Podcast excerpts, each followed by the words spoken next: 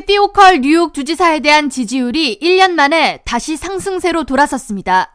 시에나 칼리지가 뉴욕주 유권자 807명을 대상으로 조사한 뒤 22일에 발표한 여론조사 결과에 따르면 캐티 오컬 주지사에 대한 전반적인 호감도는 45%로 지난 11월 조사에서 40%를 보인 것보다 상승했습니다.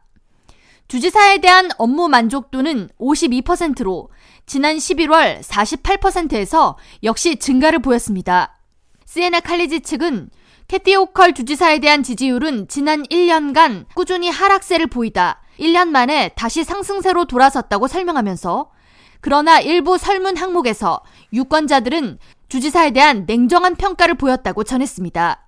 일례로 현 주지사가 뉴욕주를 더 안전하고 살기 좋은 곳으로 만들고 있는가라는 질문에 응답자의 과반수가 그렇지 못하다고 답했으며 유권자 절반 가까이가 주지사는 뉴욕주의 생활을 더 바람직하게 만들지 못할 것이라고 대답했습니다. 정당별로 지지율 차이를 살펴보면 공화당원들의 4분의 3 이상과 무소속 유권자들의 절반 이상이 호컬 주지사가 제대로 된 주정 운영을 하지 못한다고 답했으며 민주당원 72%는 현 주지사를 지지한다고 답했습니다. 우크라이나 지지에 대해서는 응답자의 50%가 원조를 계속해야 한다고 답했으며 이는 지난 11월 52%에서 소폭 감소했습니다.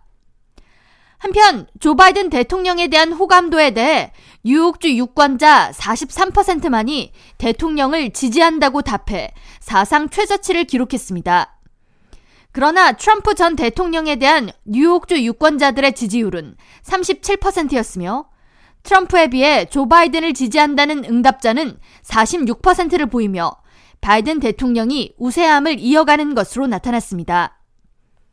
이런 가운데 미 여론조사 전문기관 하버드 캡스 해리스폴이 22일 발표한 전미 유권자 2,346명을 대상으로 진행한 가상 양자 대결 조사 결과에 따르면 트럼프 전 대통령의 지지율은 48%로 바이든 대통령 41%보다 7%포인트 앞섰습니다. 흑인 사회운동가인 무소속 코넬 웨스트 유니언 신학대 교수와 녹색당 질 스타인까지 더해지면 트럼프 전 대통령과 바이든 대통령 간 격차는 11%포인트로 더욱 벌어지는 것으로 나타났습니다. 미 주요 언론들은 이번 여론조사 결과에 대해 많은 미국인들이 바이든과 트럼프의 재대결을 달가워하지 않은 가운데 제3의 후보들은 트럼프 전 대통령보다 바이든 대통령의 지지율을 한층 더 흡수한다는 점을 보여준다고 해석했습니다. K라디오 전영숙입니다.